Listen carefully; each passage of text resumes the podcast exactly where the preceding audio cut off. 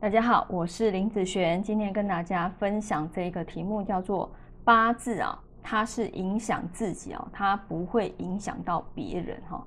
那你有或许也有听过，就是呃这个八字克夫，这个八字克父或是克母这样子的状况哦。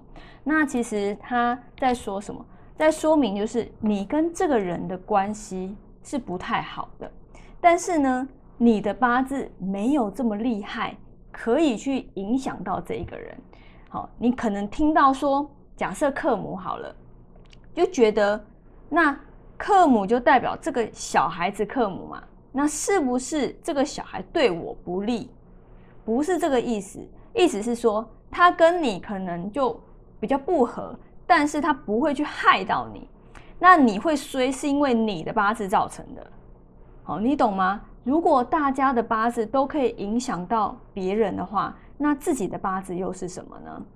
好，自己的八字的运程只有影响自己而已。好，所以我一直在说啊，因为像很多人他就问我说，曾经有老师说他的八字是克夫的。哦，我真的是，我真的不知道该说些什么哈。那因为这样子啊，他就。对于这件事情非常的在意，那也有人也有客人跟我讲说，人家跟他讲他的八字克母，所以呢，他很早他就搬出去，啊，就是不要跟母亲住在一起，啊，就是到其他地方工作啦，哈，反正就尽量搬离这个家，好，然后他现在呃年纪比较大了，爸妈年纪大了，对不对？那他想要回去照顾母亲，那因为人家说他的八字克母嘛。哦，在就会在猜说是不是他会对母亲不利？好，其实我就跟他讲，你就放心回去吧。好，那八字呢，它是一个时间的一个部分。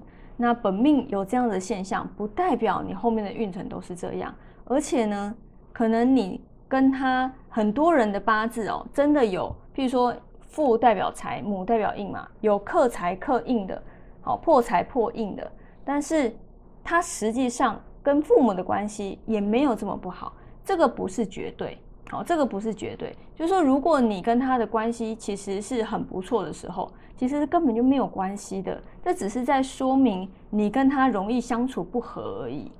好，你不会去害到别人，你的八字没有这么厉害哈。我先说清楚，没有这么厉害，可以影响到别人。好，那别人的八字又是什么呢？